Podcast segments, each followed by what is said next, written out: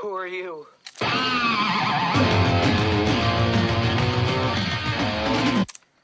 Silence, Earthling! My name is Darth Vader. I am an extraterrestrial from the planet Vulcan.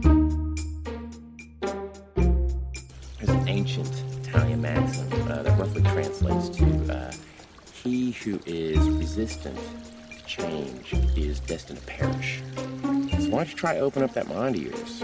You know, it's like, look at Ken. I mean, he's Hello, old sport. You are listening to I Saw It in a Movie, an advice podcast co hosted by your friendly cinematic pals at Movie Jawn. I am the old sport and classic coroner, Rosalie Kicks, and this is my film pal. Ryan Silverstein, the red herring. And each episode, we take a question from our listeners and go to the movies for the answer.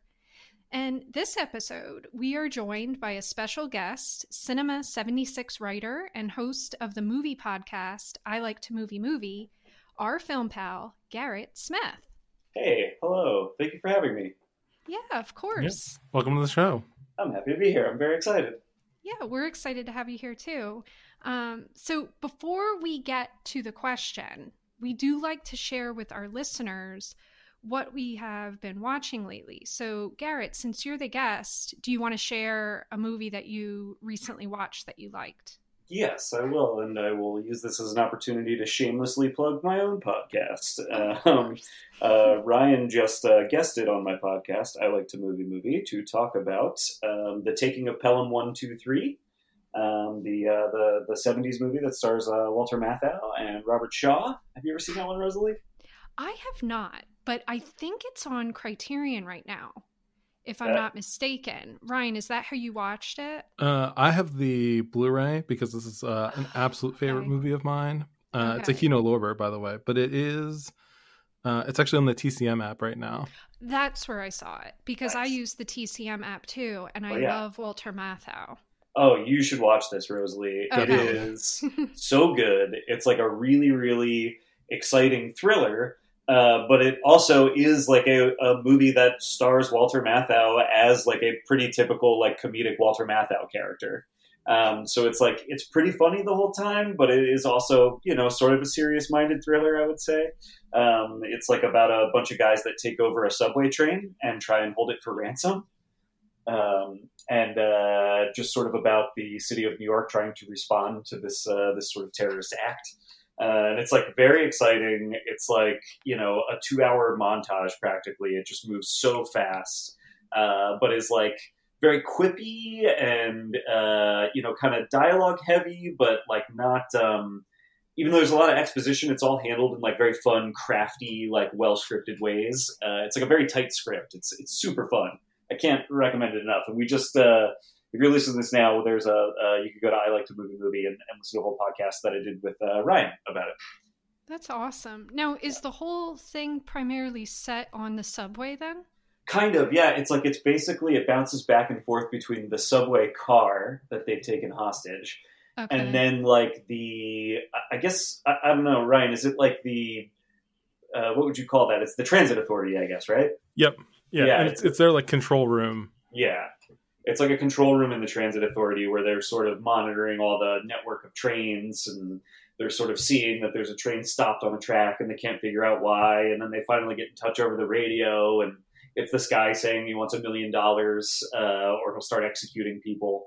Um, okay. and uh, and so and and that is uh, Robert Shaw plays the the main um, like terrorist. Um, but also among the terrorists are uh, Hector Elizondo. Is that how you say his last name? Uh, Sure. He's, he, yeah, he's like a great character actor that's like in a bunch of stuff. But uh, most importantly, I don't even know this actor's name, but the guy that played Wilson on Home Improvement is uh, one of the uh, terrorists. Oh. Yes, Oh, so you see his face. kind of. They're in disguise the whole time, so he still Yeah. manages to get away with not actually showing his face. Oh, That's wow. True. I'm just imagining if this like really happened on Yeah. a SEPTA train, Yes. you would be so screwed. Oh, there's Like- literally a line where like a guy that uh, I, I think it's a guy that works for the transit authority. Like they're like you know they're like negotiating for the lives of these people, and uh, the guy that works for the transit authority says something to the effect of, "Oh, come on, what do they expect for their thirty five cents to live to the end of the day?" Oh my god. Yeah. Um, yeah. And Rosalie, there's an important film connection uh, that we discovered in recording I Like to Movie Movie that I need to tell you about, which Okay. is uh, the other main hijacker, like the secondary guy. Um, he is played by Martin Balsam, okay. uh, who was uh, uh, Detective Arbogast in Psycho. Oh my god. Yeah. Watching it. Yes, Oh. he's like one of the main characters of the movie. I Yeah. mean, I would watch it anyway because math though. Yes. Um, but yeah, for those that aren't aware, SEPTA is our transit authority here in Philadelphia, Yeah. and they're comical. yeah, that's a But- nice way of putting it. I would not want to be stuck on a train and that my fate was in their hands. Absolutely It- not. just yeah, no. But this sounds like an exciting picture. I It would is. Check it out. I think you would enjoy it very much. I think you and Ben would, would both probably get a kick out of it. Yeah, I think he would like it too. And he Yeah. would probably also be able to point out all of the engineering inaccuracies. Oh, I'm sure that would be delightful. yeah. Because that was something when we watched, oh, that Christopher Nolan space film. Interstellar? Yes, thank you. Yeah. I saw that with Ben and one of his coworkers who I call Pockets, which is a story for another day. But he, but both of them after the film were just like, "Well, this was wrong. That doesn't work. That science is wrong." And I was like, "I don't know nothing about science." And you're like, "Guys, space." It's about love. yeah, yeah. I mean, you know, everybody can have their opinion on that film. I was just more scared. I really didn't like the wormholes and the time. Like, oh, if I'm in this place, time on Earth just went by a hundred years, but I've only Oh. been gone five minutes. hmm I Yeah. don't like that. That was freaky to me. But I, I, uh, I took a poetry class in college, and uh, we had to write about our greatest fears. And most of my poetry was about getting caught in like a time loop of some oh, kind. yeah. That's like uh, uh, that is a terrible, terrible fear of mine. To be to be stuck in some sort of like that sort of thing where like time is compressed in some sort of odd way and Right. things move for Mhm. me in a way that they don't for everybody else. I you know whether that means it's a loop or or some sort of compression like that. It's hor- horrifying. Well, according to engineers, the film is inaccurate. So no worries. I would still Okay. enjoy watching Taking of Pelham one two three with Ben, though. I think he would have a really interesting perspective on it. you probably Yeah, would, it would be an experience. Especially the So- lone speeding subway car. I'm Yeah. sure you would have plenty Yep. to say about that.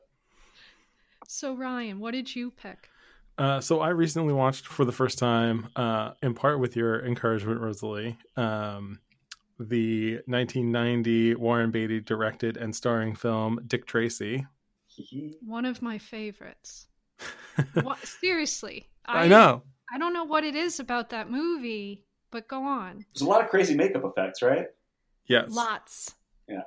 Um, but I- saw in Letterboxd, Rosalie, that, that this is a movie that uh, I rated three stars after I watched it, but and you also rated it three stars. But I, I'm in a total agreement with you that I would watch this again immediately because it's not a great movie, but it is extremely watchable. It has um, the that 30s like Art Deco kind of like overdone aesthetic, uh, so it feels very much like Tim Burton's Batman uh, the Rocketeer, even the Sting a little bit uh, with some of like the suit colors and everything, just being very loud. It's a very loud movie. Well, and I feel that it really was clearly going for this is a comic book film. hmm Like it was trying to really create that feel, which again, kind of going back to Christopher Nolan, like when he created Batman, you don't really get that feel that it was a comic book. Yeah, You he, know- he, he tries to um, strip it of some of that. Yes, making it more real life Yeah, yeah. rather than like Dick Tracy, you know this is a made up world. Mhm. hmm not a real world and you know you're in kind of again you're in a comic book almost literally Yeah, and, and it's reflected in every aspect of the movie from the crazy makeup to the production design. The matte paintings alone in this movie are worth watching it for, honestly, because they're they really make great use of neon and use them like because clearly this is all sets, and so they fill out, Oh, out everything with matte paintings. But there's some of the there's some of the best matte paintings I've ever seen. in a movie. And Did I hear you say neon matte paintings? yeah, I mean. yeah. somewhere somewhere floating around my home probably in the basement some my friend a movie jawn fellow mr clank he had sent me an old book about the production of how they created dick tracy and there's Oh. a lot of the discussion of how they created the backdrops and you know clearly ron you could probably tell they spent a lot of money it's so expensive. Um, and what I like is, I mean, I think the secret about superhero films that most people don't realize uh, is that most of them aren't actually action movies. So like this has like a fight sequence, but mostly it's just like, uh, like people getting like, like a bunch of mobsters driving up to somewhere, shooting a bunch of people, and then leaving. It's not actually like action. There's not a lot of like car chases and like no you know it's it's it's mostly people talking um and like trying to figure things out but the production design is great um and al pacino's character he, he plays the the mo- the bad mobster in this he's in that and um his performance is basically the same as his jimmy hoffa performance from the irishman but just completely dialed all the way up to 11 and I, I could not get enough of it but he uses that same kind of gruffness in his voice that he gets sometimes Mm. uh, to full effect Yeah, everyone again going back to the comic book aspect is way over the top. Mhm. Everyone. But I will say I saw this I think I saw it in the theater with my grandmother, but I remember when this film came out, I was very scared of Flat Top, one of the villains. He's scary. He is like scary. the makeup. Um, but you guys will like this. So recently, you know, because we're all virtual right now for work, they wanted to do a virtual lunch with my team. And I- I'm not very, let's just say, friendly at work. you know, I keep to myself. But my boss really wanted us to all get together. So she sent out this invite wear your favorite sweatshirt. And, you know, we'll dial in for this lunch. And so I specifically ordered, I found on Etsy an old vintage Dick Tracy sweatshirt. And I will tell you, the sizes back then were a bit smaller because it is it is a tight fitting sweater, but I will never get rid of it. I love it. Um, but I thought it would be cooler to wear, you know, something like that rather than like some of my coworkers were wearing like college sweatshirts and things of that sort, yeah, which yeah. doesn't interest me. No. But this Dick Tracy, they made a lot of merchandise for this film because when I was searching online, I was like, oh my God. Like, I do have a couple items. Um, I have a Dick Tracy doll, and I also have a board game that my brother had found at a yard sale. That rocks. that's Yeah, awesome but- yeah I, this is one of those movies that i couldn't i can't actually remember if i saw it as a kid at all or if i just Okay. remember like the action figures really Yeah. well and like seeing them in Oh, the toy yeah. aisle all the time I feel though like I don't know if the movie did extraordinarily well. You know, I, I I think because the budget was pretty overblown. And I don't know if you mentioned this, but it was directed by Warren Beatty. Mhm. Right. Yeah, so you know, that Ben doesn't my husband doesn't really care for the picture that much. If you go on a Letterboxd, I think he expressed his views. He he finds, you know, it's like Warren Beatty showing off and I don't know. I, I just have a real soft spot for the film. I, I like it a lot. Yeah, I I had a lot of fun watching it. Um, I can understand every single criticism for it. I did find out when I was reading up on the film afterwards that Warren Beatty directed like a short, Dick Tracy short, where he was being Oh. interviewed on Turner Classic Movies in character. That I Oh have to God. I have to dig up on YouTube. But he Whoa. did it so that the rights would not revert back this. to the comic book company, so that he could potentially make a sequel someday. Whoa. Oh my god. That's he wild. is he is he is a weirdo. Okay. Yeah. Like I don't know if you guys watched that Howard Howard Hughes picture he made. I Like did a couple- not. Yeah. I, know what you're talking about. though. Insane. Okay. Is it? It's it's odd. He has issues. I mean, I like his older stuff, and I highly recommend checking out some of his older things. But yeah, he what you're describing, Ryan, of him doing that is so something he would do. Well, like I'm just going to do this so that I can keep it. Yeah, yeah. I mean, doesn't he have a track record of like pretty much every movie he's ever made took him like 10, 15 years to like develop and actually get made? Yep. Yeah, yeah, and they tend to be again like overblown, Yeah, high budgets, you know, and they and that's the thing because he goes so over budget, I think the return is always very small. hmm Um, the craziest thing maybe about the Dick Tracy special, as it's called, um, I that need it, to see this. it he's uh, being interviewed by Leonard Maltin. Oh, wow. Um, Dick Tracy came out in 1990. yeah. This special was made in 2009. oh my God, really? yeah. so 19 years later, I will uh, I will do some uh, web investigations and pass you guys the link as soon as I can find oh, it. Yeah, that is we can- fascinating. we can throw it up then on the you know i saw it in a movie page so yes. if other people want to check it out but that sounds wild I'd watch it for Maltin. That sounds amazing. I Yeah. love watching Maltin act, which it sounds like he- he's required to do. Yeah, just like that episode of Freakazoid that I love so much. Yeah, uh, or Gremlins too. Yeah. All right so my pick is a movie though that recently came out and it's available to watch right now on amazon prime which is Selah and the spades Oh, And- uh, Hmm. Tori just watched this uh, this this week as well. Yeah, I saw she also reviewed it. I I didn't review it for Movie Jawn, but Ben did, my husband. Mhm. And why I picked this movie is well, one, it's directed by a lady. She has Philadelphia roots. Her name Oh. is yeah, Tayarisha Poe. Okay, I didn't. I don't know if you knew that, but she's Mm-mm. from West Philly. cool. I don't think she's living in Philly now, though, because Ben had listened to a podcast that she was on, um, Switchblade Sisters, which is Oh. hosted, yeah, by April Wolf. Mhm. And I think she's living in New York now, but she does have Philadelphia roots.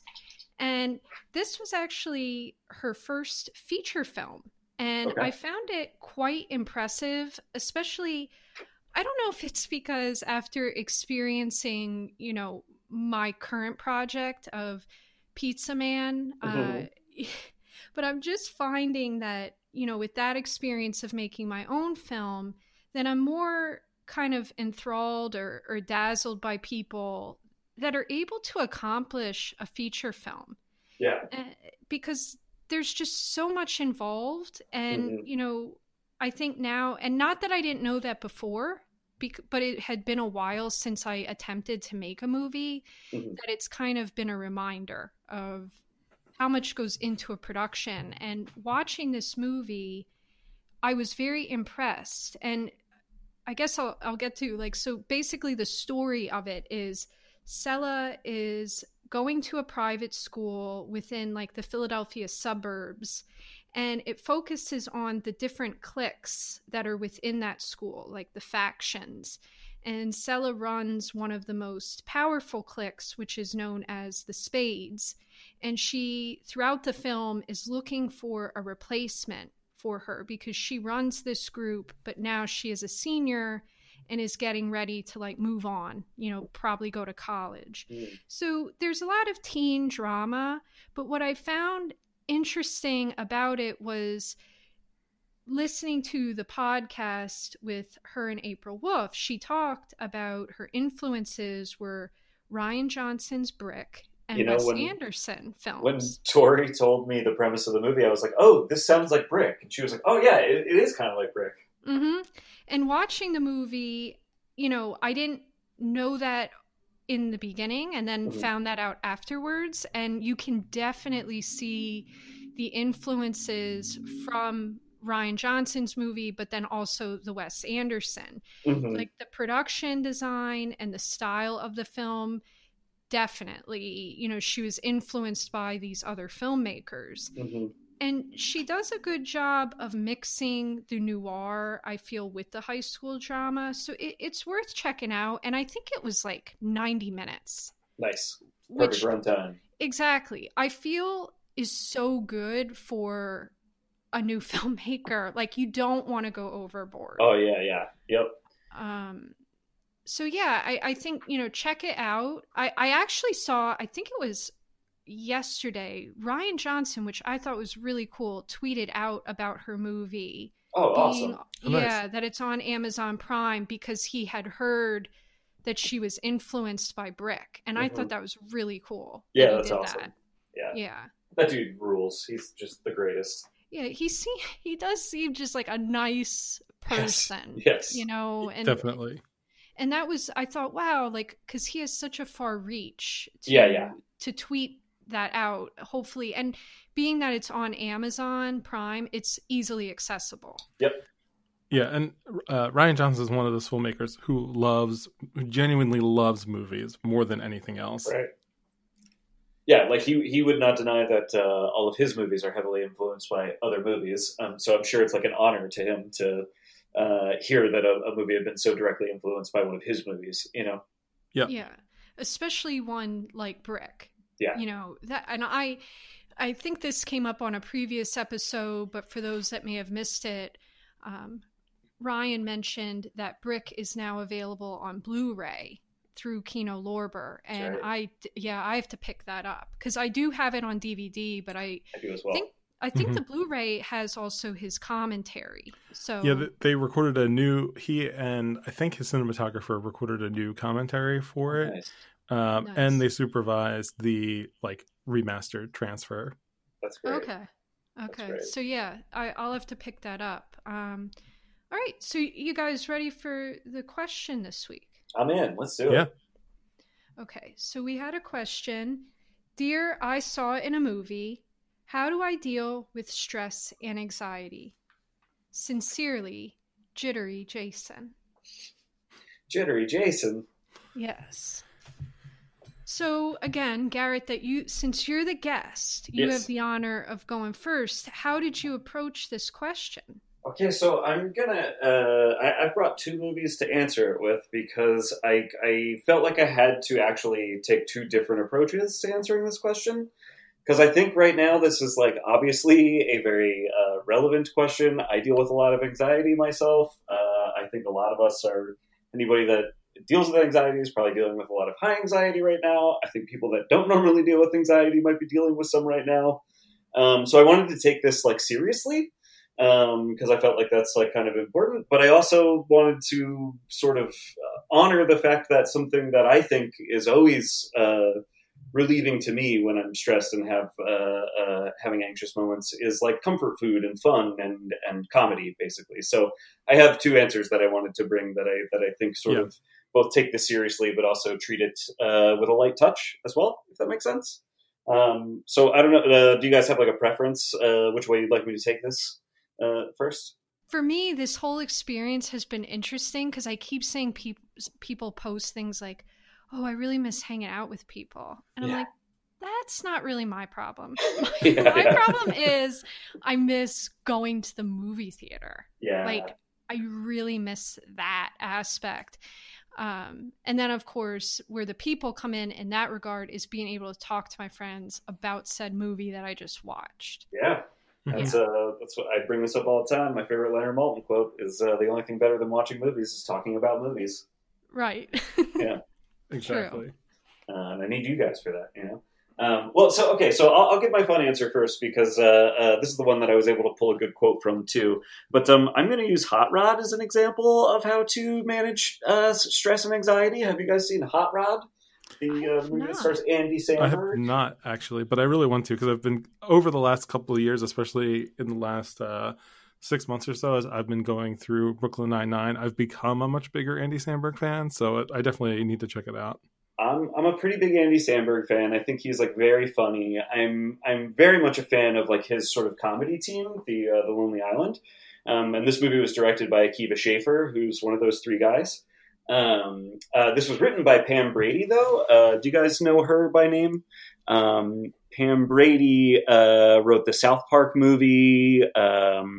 She was a producer of like Team America. Um, she produced like Lady Dynamite. Uh, she wrote, I think she wrote a lot of the Will Ferrell comedies, or was like okay. involved with a lot of those.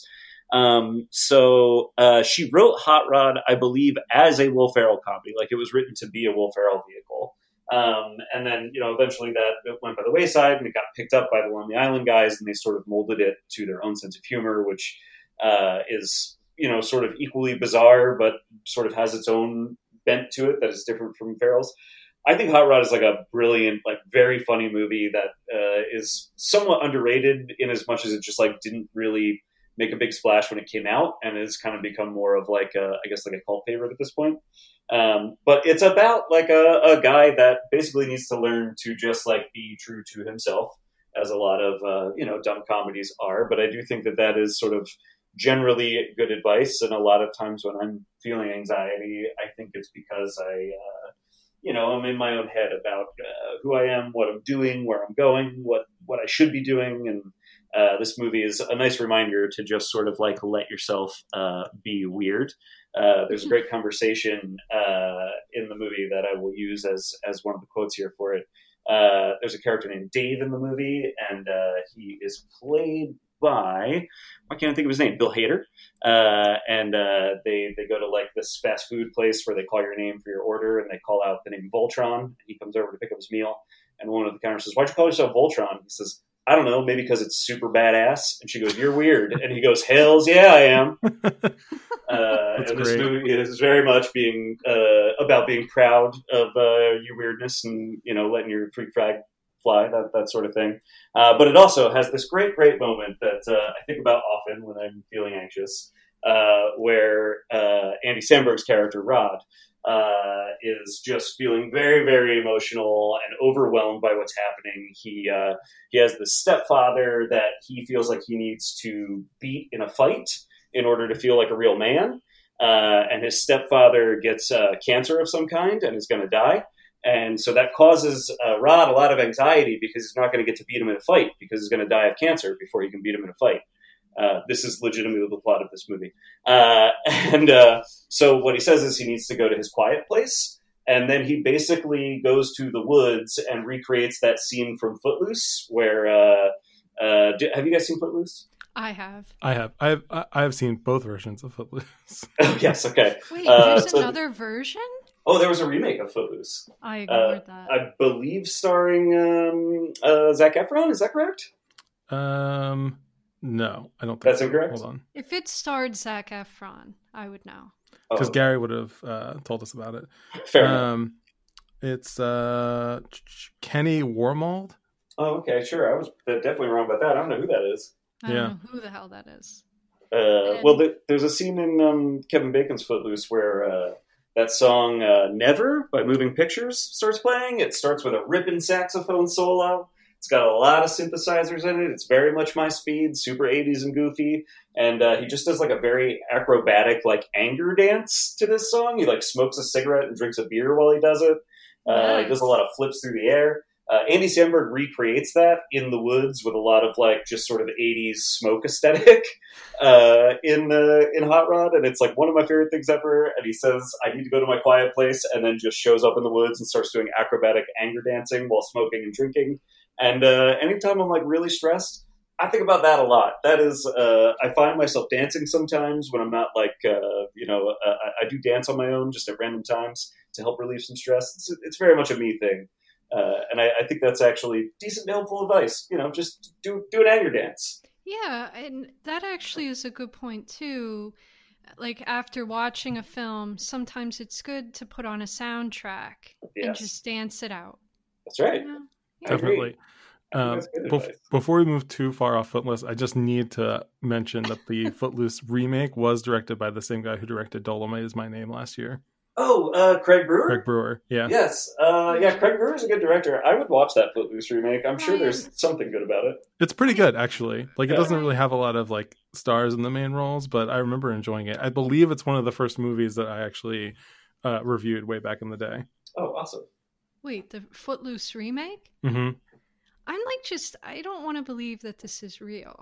you're, you're making it more real. Like, we can stop talking about the, the, remake of Footloose.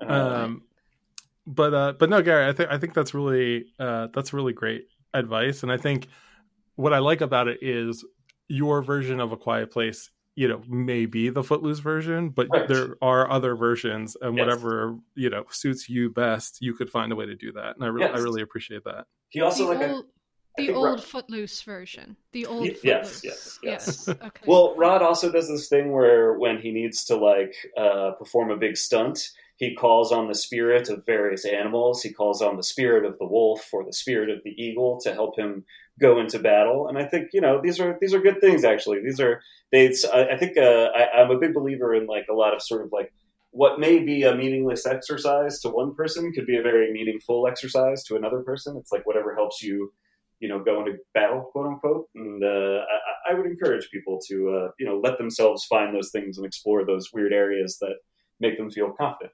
You know, Agreed. Definitely. um, and and so just, uh, but I did want to take this seriously too. And there's a movie I think about all the time when I'm stressed. Have you guys seen um, the movie It Comes at Night? Yes. Yeah. Actually, I saw that in the theater. I did too. hmm Um, uh, is Trey Edward Shults? Is that his name? Am I saying that right? Uh, yes, that that is his name. I have not seen this movie, but it is on my list.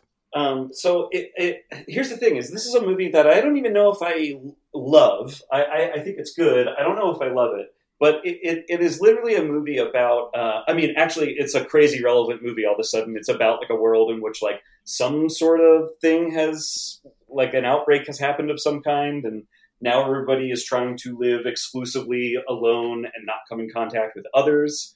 And then a couple sort of comes upon this family that the movie is about, and the family has to decide whether they trust that couple enough to let them live among them. Uh, and the movie is basically all about like trust.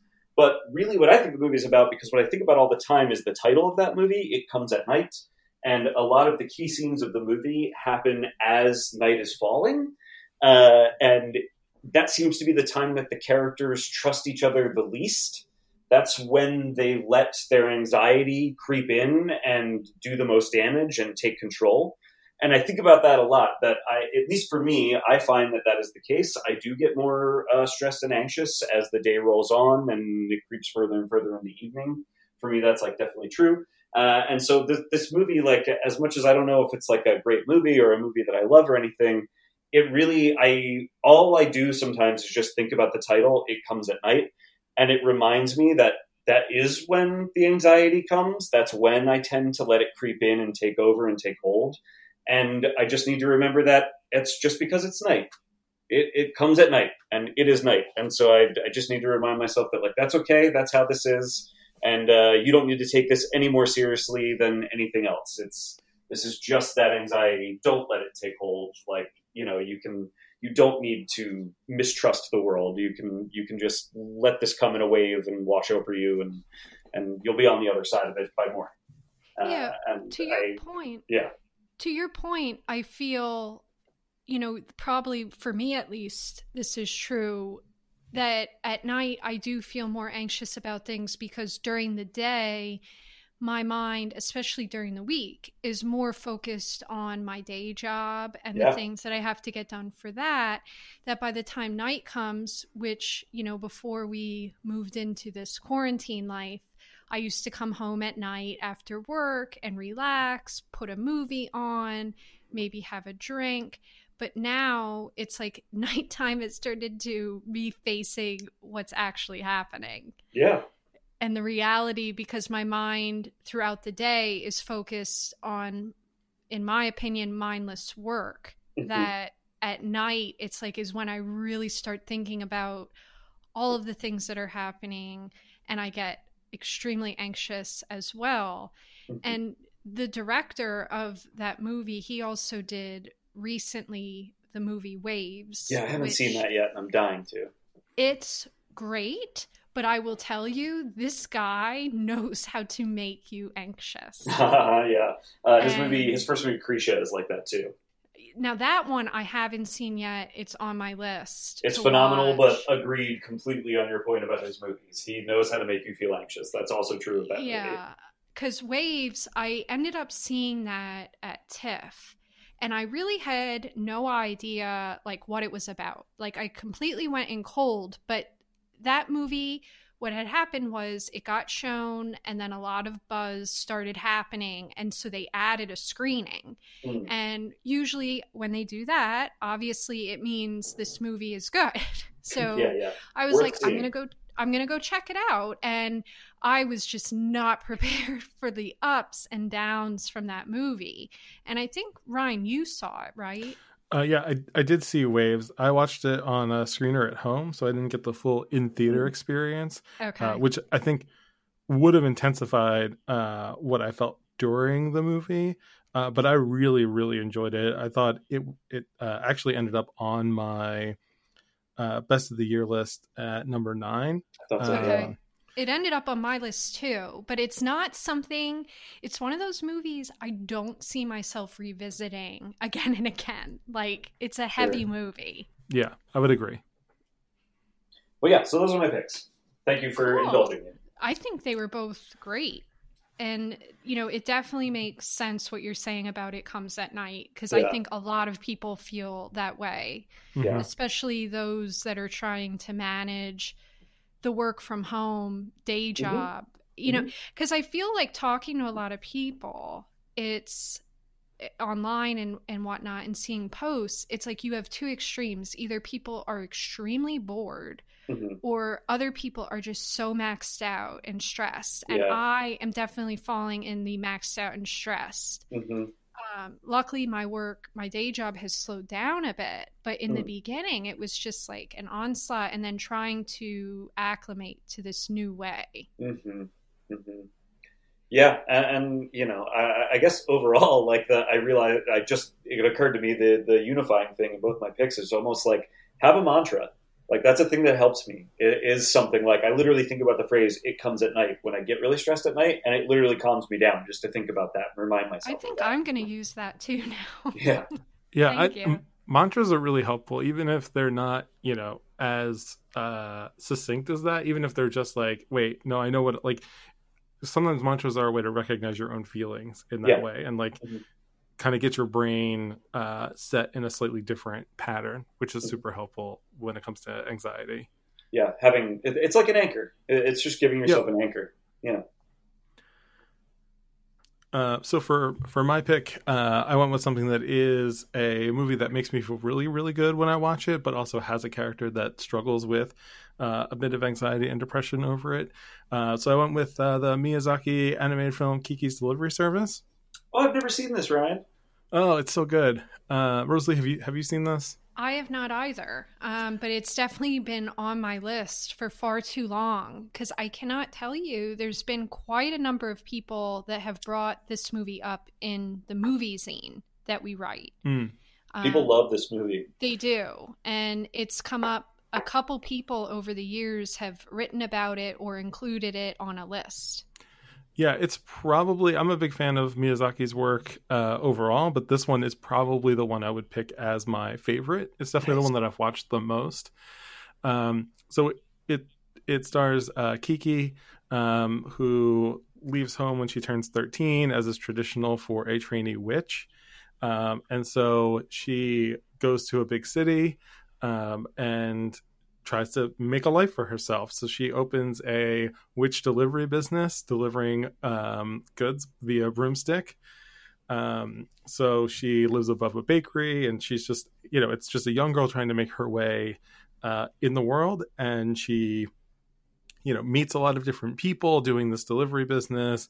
You know, she kind of has a romance with a local boy that she meets and there's a couple things where she just keeps running into obstacles. Like on her first delivery there's a big gust of wind and she's um you know she's caught in it and she loses the the thing that she's supposed to deliver. And there's a lot of obstacles uh, that she has to overcome over it uh, over the course of the movie. And so there's a part where um she is like um just at her lowest point where she is like nothing's going right for her. She gets really depressed to the point where um, she can no longer fly, and so she can't even do her delivery business. Um, and so one of the characters that she's befriended suggests that it's kind of like uh, artist block or writer's block, where she needs to find a new purpose in order to like get back to her powers and that's the part of the movie that i really um, kind of thought about when um, i decided upon it for this question. So it's um, you know finding a new thing to do when like there's so many times where i'm trying to you know write about movies which is something i love doing but also sometimes the the words just aren't flowing correctly. Uh, but taking a step back and finding either a new project to work on or a new direction or a new idea even just something to you know shake myself out of that funk and find a different path forward uh, is something that's like super helpful when I, because sometimes my anxiety it's you know you start a thing and then it's not going well so you build that up bigger and bigger in your mind and then it seems like this insurmountable task that you've set for yourself and so just pivoting into something different makes coming back to that other thing that much easier. Um, and this is a movie that it's just it's super heartwarming. It's it's it's like not gentle in the sense that there are bad things that happen, but they're like normal bad things where you know things just go wrong. There's nothing you know. It has a, a, a action sequence at the end where she rescues people who are in the, caught in an airship accident, but um, it's not you know, for a movie that stars a 13 year old witch, it's not super heightened. You know what I mean? It's very slice of life in a way that's um, just really relatable. Yeah. And I think what you just said about, you know, bad things happen, I feel growing up when you're younger, you think, oh, these bad things just keep happening to me. But in reality, no, bad things just happen. Right. and you have to deal with it uh, and throughout your life, more bad things will happen and you'll deal with it. But I definitely, from your description, want to check out this film. It, it, I've been meaning to for years, so maybe this is finally going to be the moment that I actually, you know, check it out. Because, like I said, so many people have discussed it and talked about it in the movie scene. Yeah, I really think that's because it's uh, uh, even among Miyazaki's work, I think it is the most uh, relatable and the one that um, is pretty grounded and also uh, you know it, it's very it, it's that kind of thing where like it is super specific about this world and this girl, but the themes within it are universal yeah, I mean, I think that's the thing that I love about his movies the most. It's I have not seen this one, but I, I'm like a big fan of um, Spirited Away and My Neighbor Totoro, and he just I don't know. He gets compared a lot to like Disney movies, but I do think he's doing something in his movies that I don't really feel in Disney movies, which is, or at least in the the, the Disney cartoons I grew up with specifically. It's like these movies are very much uh, they find ways to teach children about the larger world I wouldn't even necessarily call it the adult world, but just the larger world uh, in, in, ways that are very relatable to children. I think like he's just very capable of that. He sort of gets across these larger ideas about sometimes just like sadness, sometimes mm-hmm. about just like work and how that relates to the rest of your life. You know what I mean? Like very simple things like that. He he. I think his movies are very effective at, at teaching sort of like simple but like big important lessons to children about just like the way the world works you know yeah and uh, you mentioned work and that's definitely a big theme in kiki because you know she has a job she has to set up her business yeah. uh, and what i love about it though it's not that her life like work gives her life value but it's that she finds the work enjoyable and valuable but it yeah. also lets her live her life you know what i mean it's mm-hmm. it's that slight tweak that makes it a good message instead of yes, a yes. really depressing one. Right. Yeah. Agreed. Cool. So for me, you know, I went back and forth with this question because I typically, when we get a question that comes in, I try to explore my film library and, you know, when providing advice, which often will lead me to films that I may not have watched before or ones that I've been meaning to see. Or then there's films that I'm just like, oh, yeah, this would be perfect. I haven't watched it for a long time. So this is the perfect opportunity to watch it again. However, in discussing the question, I had been talking to Ben about it and much contemplation. I realized that when I'm feeling stressed or anxious, there's really two things that I typically do. And the first is I always will call my mom mm-hmm. because I definitely don't call her enough. I'm not a phone person. Yeah. I would say that we communicate more through text messages, but when I'm stressed, like there's just something about talking to my mom that is comforting. Mhm. Um, and she will listen to me ramble about anything, like whether it's some kind of crazy scheme I have or idea or a movie that I watched that was so great that I just want to tell her about. And it doesn't even matter if it's like really strange, she will listen. So I will call my mom, but then the other thing that I do is I will pop in a movie that I've seen like a billion times that I don't know, I just find it so comforting when I know all of the dialogue and I know everything that's going to happen. I know how it's going to play out because when I'm stressed, like to put in something new is scary to me.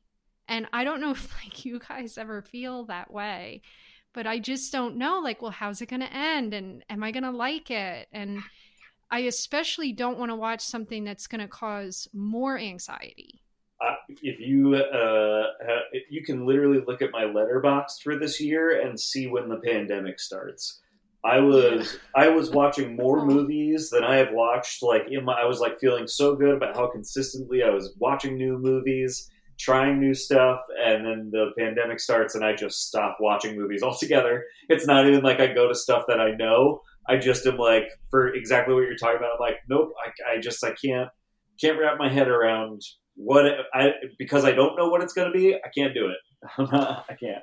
Yeah, it, it's funny. We talked about this on uh, the recent episode of the Shame Files podcast. Uh, Jill and I talking about the things that we have been watching because we're also people that go into comfort movies, but then sometimes I feel bad for not watching stuff that's at least new to me. Um, and so I actually talked about going through the Criterion Godzilla box set has been the perfect happy medium between I know what a Godzilla movie is basically going to be, even if I haven't seen that particular Godzilla movie. Yeah, And so it's been providing me comfort while also I'm giving myself credit for watching stuff I haven't actually seen before. yeah. I mean, yes, I'm a.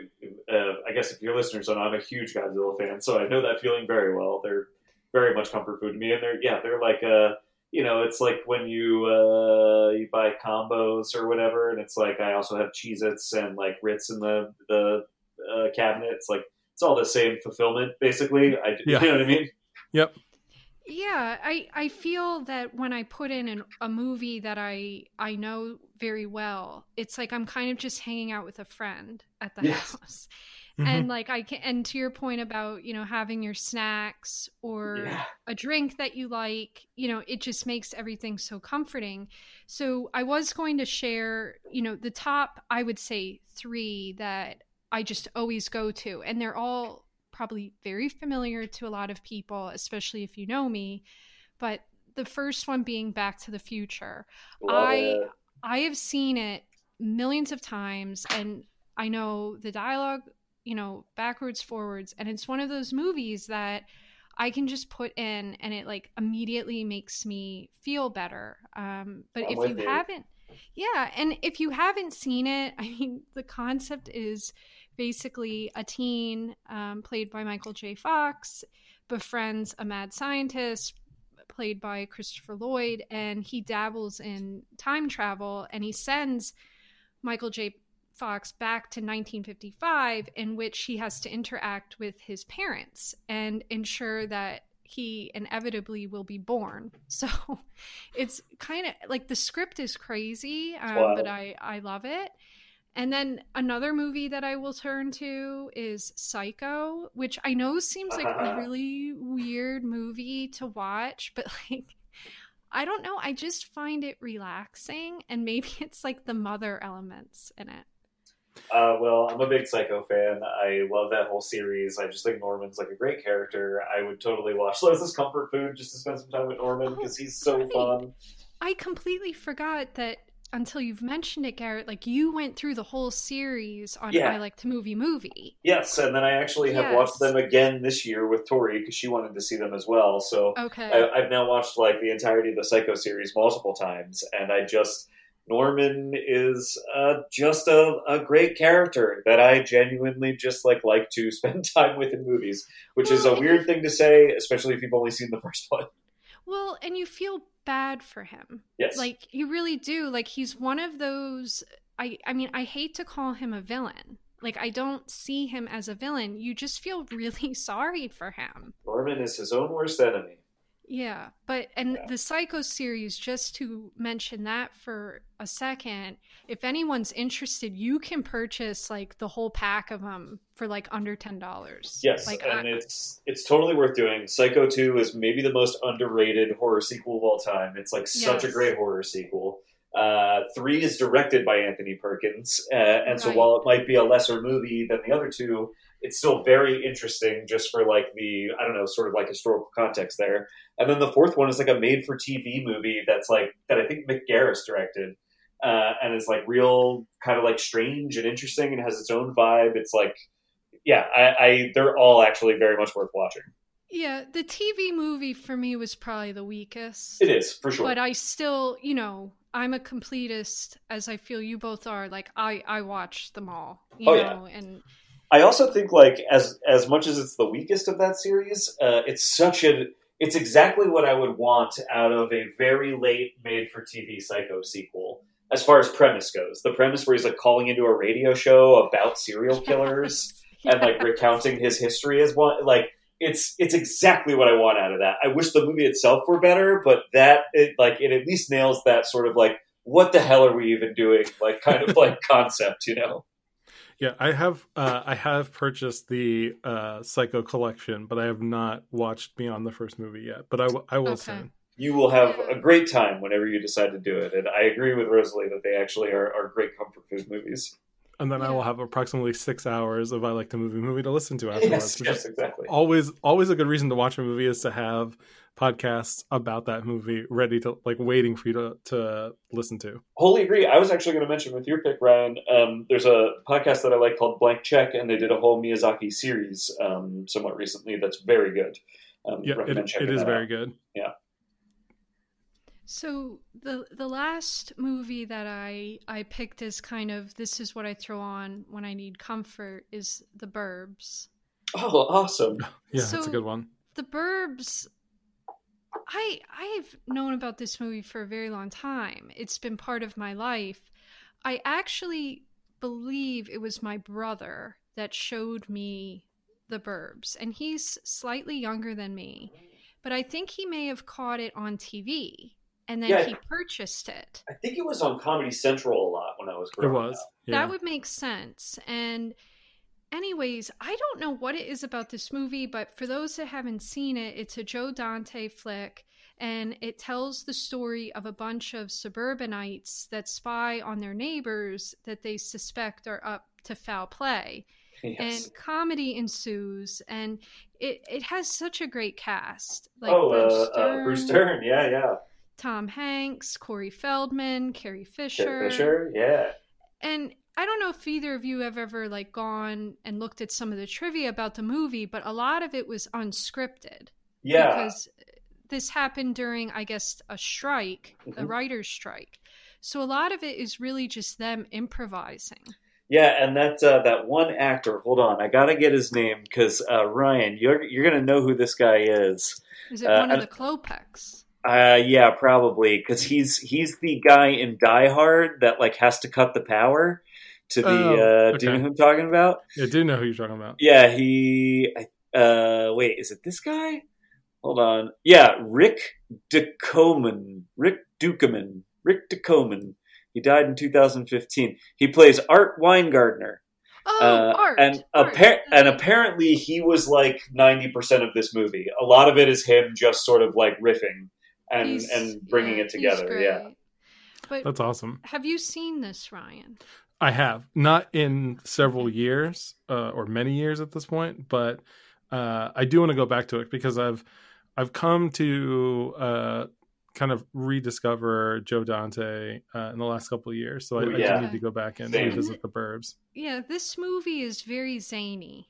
you Yeah. know and it's just so it's comforting to me and you know i in answering this question i was realizing too like over the years, there's been some other movies that have kind of fallen onto this list of like, I will just watch it over and over again. Sure. Um, but it was really when I was working, and this was a previous job that I had where it was just such a stressful environment and it was so such a loud environment that to help me focus I started listening to movies on Mhm. my phone and it became almost like listening to them like a radio play because I wasn't watching the screen I was just listening to the dialogue so like if I put on Back to the Future it was fine because I knew the movie so well like I knew what was happening um Yeah. uh, also go ahead Sorry, just an interesting story to relate. Uh, I, you know, say what you will about him, but I think one of the things that Kevin Smith is good at is dialogue, and he said that he grew up doing the same thing.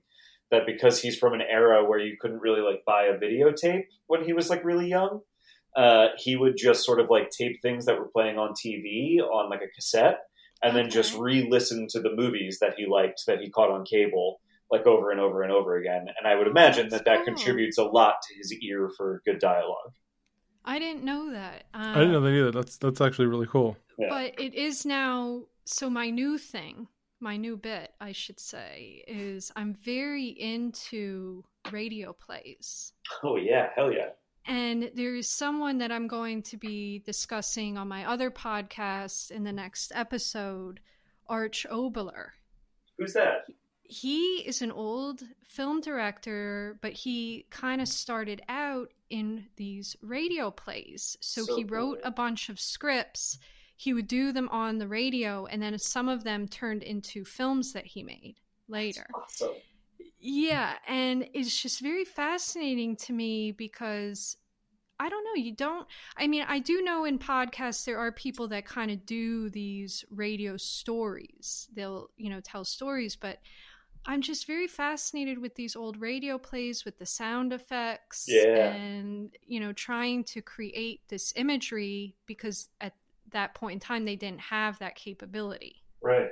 You're So doing an episode on sound. him on uh, Cinematic Crypt? Yes. Awesome. yes. I'm gonna look forward Oh, to that's gonna be great. I just discovered him too because of you know Ryan and I keep plugging TCM. We're Yeah. waiting for them to call. Uh, I found him because of the TCM app.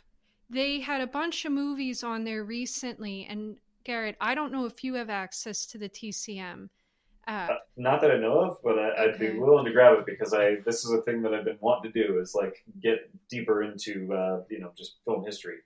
I- I, want to see more like pre 1960s movies. You know. Uh, if you have access to someone's cable subscription, you should be able to set up the TCM app. it. In Yeah. that case, I probably do have access to it, and I'll look into that. Thank you I was very gonna much for say- Maybe talk to someone old Yes, yes.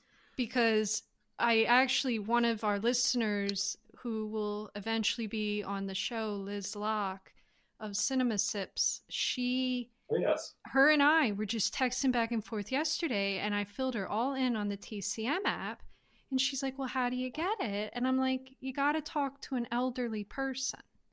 Somebody that doesn't stream, right. but they have cable. Mhm. Get their cable info and then use it to log into the app." Yes, yes. And then Yeah, you get it. I- As But- an old, I do pay for cable, but So I will we. say the uh, having access to the TCM app has actually really complete. Like if you look at my Letterboxd, the years in which uh, the movies I've been watching come from has like jumped backwards in time a good twenty years. That's great. Yeah, Uh, that, I'm, I I'm looking for a little bit of that because I, I would really like to do that. And Now they the- play a lot more genre stuff than I realized. There's a movie uh, that was yeah that was just on there the other day so basically the way the app works is um, whatever is on tcm today will be on the app tomorrow and then for a certain amount of time after that sometimes as little as a couple days sometimes a month That's cool. um, so it's a kind of a curated selection that just is revolving. yeah but they had isle of the dead on which i need to catch up with Oh man, yeah, is, I've never uh, seen that. Is that on um, now? yeah it is it is on there now it has I boris seen that. Yes. Yeah, yeah, yes. yeah. Never seen that, uh, But but, would I- love to. Yeah, with the with the Arch Oboler, they Yeah. had one of his on because they were doing all of these like psychic films. Mm. Now, one thing that's interesting though, and I think Ryan has seen this too, I think I saw you tweet about this. Their descriptions are not always accurate. Like I don't know who is writing these synopsis, but like this one that I watched of Arch Oboler's said like this woman had split personality and she sees a psychic and it helps her, you know, basically like be able to live with the both personalities at the same mm-hmm. time. Well, there was no psychic in this film. But like it said that in the description so it was very confusing. And then like probably a couple days later is when i saw ryan's tweet where he had the same issue like they had something ridiculous like written. Yeah, written I there. think I think it was like a Popeye short or something that I clicked on, and the description was about Ash Ketchum of Pokemon, and I was like, Yeah. "That's not right." yeah. right so that can be a bit sketchy but like the film i mean it plays fine like everything was fine it was just the description did not match it Yeah. Uh, so that was kind of odd. I don't know. Maybe somebody hacks into their system or something. I, I don't know. No, you know, I think the problem is that a lot of that stuff is handled by algorithms now, and algorithms are, uh, you know, pretty easy to be faulty. Oh, Yeah. that would make sense. Like it's Yeah. snagging it from somewhere else. Mhm. Okay. Okay. Um, and then uh, the other thing, the other cool thing about the app is you can actually watch TCM live on either the East Coast or West Coast feeds. So Oh. if there's something that's on, like you can like appointment viewing, and uh, the through my cable package, they don't they don't carry uh, TCM in HD. Hmm. But the app is HD, so I end up watching it through the app more often than through Yeah. my actual cable box. Oh, that's funny. So if you like are surfing and you see, oh, this looks good, you just flip over to the app. The app that Yeah. looks way. better. The app Yeah. looks better than the funny. actual channel. It's Yeah. weird. hmm Uh, And you can skip the host intros if you don't like Ben Mankiewicz. sure, sure. Rosalie, do you ha- have negative feelings about Ben Mankiewicz? I was gonna say I'm not gonna ask any further. I feel like I got enough out I'm of what gonna you just, just said. leave it as no comment. Yeah, yeah. But if I had to Um, rank, he's probably the last one. But if you had to, if you had to Ben Rankowitz, he would be at the bottom. Well, see, Uh, now you're going to get me going, but I just feel like he's an old film professor Yeah. Oh, okay, that so, I had in uh, school, and I'm like, Ugh. I understand. For me, that's a me. feature, not not a bug. So, so um, I also didn't realize that he was related to um, Mank Mankiewicz. The Yes. uh, because they I watched one of his movies, uh, and they were like interviewing him, and he was like, "Oh yeah, like my you know uh, great uncle or whatever." film I was like, huh. royalty. Yeah. Yeah. So, Another, yeah. Okay. and that you know that's David Fincher's next movie is uh is Mank. Yes, I know. Very It's gonna be excited. great. Fincher's one of those that has slowly, and I say slowly because initially I thought, you know, oh, Fincher, what a hack. This was when I was in my 20s. now I'm like, oh my God, I love Fincher. yeah. Like, I think Fincher is great. Yeah. And I Same. don't understand why he's not doing more films. Yeah. You know, I feel like Well- he's kind of been put in this prison of they don't let him do creative stuff. Like I do like Mindhunter. I Yeah. really got into it, but I I would like to see him do more things. Well, he's like uh, he's like a well-known uh, curmudgeon. I don't know if you've ever seen him in interviews or anything, but he's like he's very much just a cantankerous uh, man, and uh, I think he just like. And, and I agree with you. It's like I don't know why there's not somebody with money that's like, yeah, yeah, yeah, just let him do what he wants. But I think he's very much a look. You're going to let me do what I want, or I walk. And so I think he's just walked from a lot of stuff. Yeah, he seems like he's headed down the road of a De Palma. Yeah, to me. Like Yeah. He's just gonna end up like years from now we're gonna be like, why didn't Fincher get an award? Like Yeah, why, yeah, yeah.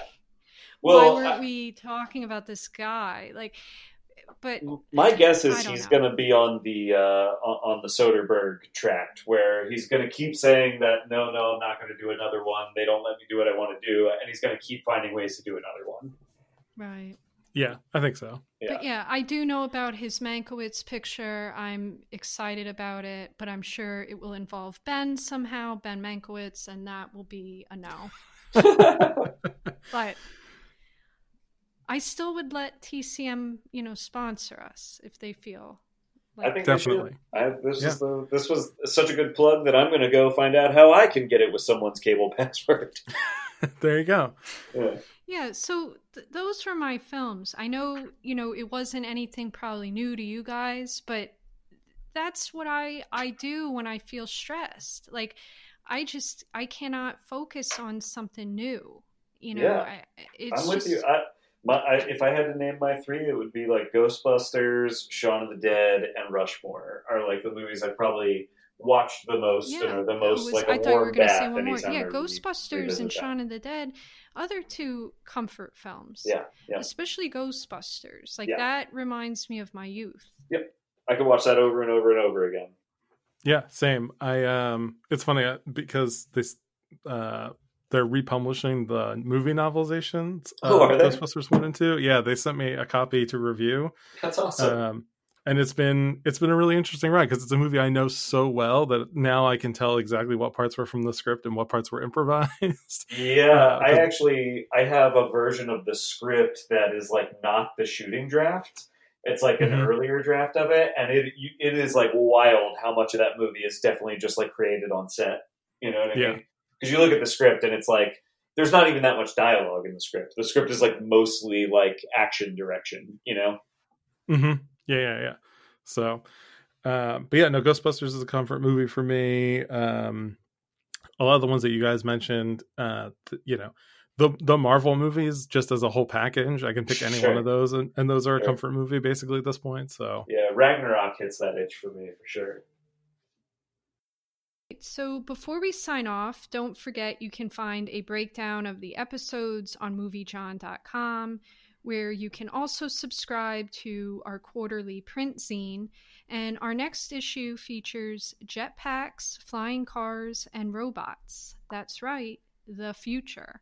So make sure you subscribe to find a copy in your mailbox.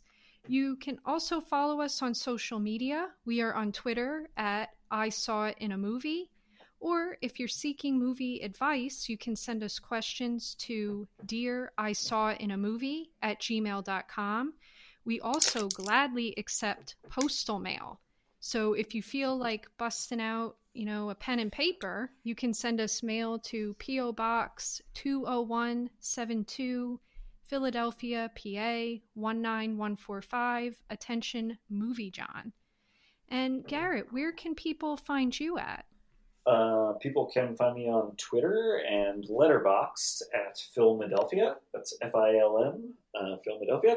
Uh, and uh, my podcast, I Like to Movie Movie. Um, you can, if you just Google I Like to Movie Movie, you'll probably find us. Um, we're on Twitter at I Like to Movie. That's like our, uh, our handle pretty much everywhere. And um, I write for cinema76.com uh, uh, with less frequency during this uh, crisis because my brain is having a lot of trouble. But uh, generally I'm over there. You can find me there. Yeah, and I'll make sure to post the links to your podcast and such on Awesome. Movie Jawn. Thank yeah, you. so that way, because I know sometimes it's like when I listen to podcasts and people start rattling everything off, I'm like, wait, where? Oh, yeah, and ours is so fucking confusing. ours is horribly confusing. So yeah, thanks. No worries. And and Ryan, um, where can people find your writing and your presence online? Sure. Uh, you can find me most frequently on Twitter and Letterboxd at Silber whatever. That's with a B. You can also find my writing at cinema76.com and in the pages of the upcoming Movie Jawn issue. Uh, and then you can find my other podcasts, uh, the Shame Files podcast and F Yet F1, wherever you are listening to this podcast. Yes, and same goes for me. I as I mentioned earlier, I have another podcast, Cinematic Crypt, in which I uncover old films from Hollywood's past. And I am also on Twitter at Bonjour Old Sport or Letterboxd at Rosalie Kicks. Uh, so, Garrett, I realized we didn't preface this in the beginning, but I don't know if you have a piece of advice from one of your films, um, but we typically end the show with a piece of advice. So, yeah. Yeah, I can kick things off. I I have a piece of advice, compliments of the Burbs, in which um, this is actually the character of Art says to Ray, played by Tom Hanks, Ray, you're chanting. Hey, once they get in here, meaning your head, It's over, pal. Which I don't know why, but I just think that is a very good piece of advice because sometimes I do find myself chanting. And you want to be careful. You could, you know, call up a spirit of some sort. Like I just watched Candyman.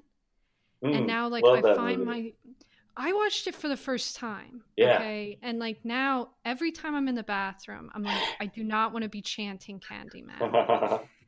Because he that was a scary movie. it is a scary movie. I agree. And now I'm very much looking forward to the new one. Me too. I think it's I hope it's still coming out this year. We might have to wait till next year though. But Mhm. yeah, you want to be careful when you're chanting. Yeah, you do. Um, I, I do have a piece of advice for mine. I can go if you guys uh, want Oh, to. Oh, cool. Yeah. So um, uh, later in the movie, Rod sort of has to explain his uh, mo- his quiet place to somebody, uh, and he says, "I needed to think about last night, so I galloped into a wooded glen, and after punch dancing out my rage and suffering an extremely long and very painful fall, I realized what had to be done."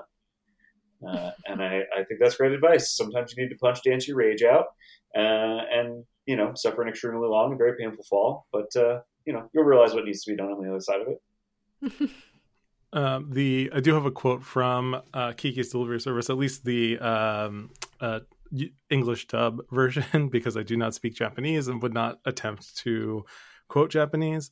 Um, but uh, the uh, one of her helpful friends says we each need to find our own inspiration, Kiki, and sometimes it is not easy. Oh, I love that. Yeah, that's great. Um, this was a lot of fun. Thanks for coming on the show, Garrett. This was a blast. Thank you guys for having me. I'm sorry that no matter what podcast I'm on, it ends up being an hour and 13 minutes long. no, it's fine. With with the guests, we you know we know we're probably going to go over the hour, but we do try to stick to the hour mark. But no, this was great. Thank you for coming on, and you're welcome back anytime. Oh, my pleasure. I would love to. This was great. Yeah. Thanks for joining us. Yeah. Yeah. So thanks for listening, and until next time, remember for every question, there's a movie with the answer. Bye. Bye bye. Bone Tomahawk.